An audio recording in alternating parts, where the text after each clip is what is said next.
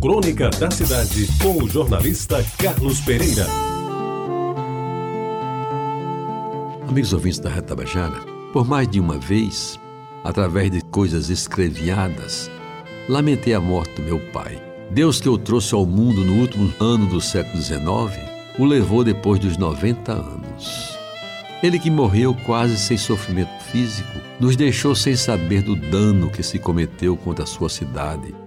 A querida Tacima, amada, decantada e defendida em todos os instantes de sua vida. Meu pai tinha tanto amor a Tacima que chegou, por causa dela, à cidade, a provocar brigas com a minha mãe. Ela, num momento de raiva, de tanto ouvir falar das belezas de Tacima do seu povo, acusou ele de gostar mais de Tacima do que de mim, dos nossos filhos, e insinuou, contra nossa vontade, que ele deveria voltar para a terrinha, exemplo da caatinga sertaneja, tida por muito tempo como a prima pobre da afortunada Araruna. E ele, que não estava nem aí para a reclamação, parava um pouco com a cantilena tacimense, mas de vez em quando voltava a entoar todas as loas em honra da sua terra, principalmente quando não estava ao alcance dos ouvidos da minha mãe. Pois bem, como dizia no começo, meu pai se foi deste mundo a tempo de não testemunhar o absurdo que, em nome de nada, se perpetrou um tempo atrás contra sua querida Tacima. Eu, que embora lá não tenha nascido, aprendi também a amá-la, como continuação do sentimento paterno.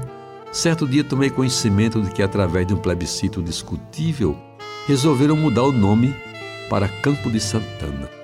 Nada tenho contra a mãe da Virgem Maria, de cuja festa meu pai sempre participou, mas trocar um nome consolidado, uma bela denominação por um campo, mesmo que seja de Santana, isso jamais deveria ter acontecido.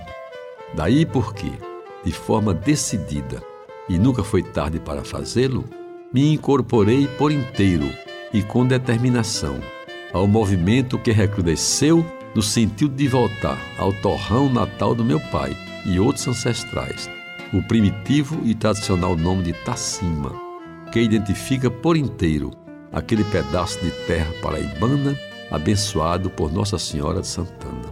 Amigos ouvintes, a avó de Jesus já tem tantas homenagens que certamente não reclamou quando Tacima voltou a ser de novo o nome da cidade de que ela é a santa padroeira.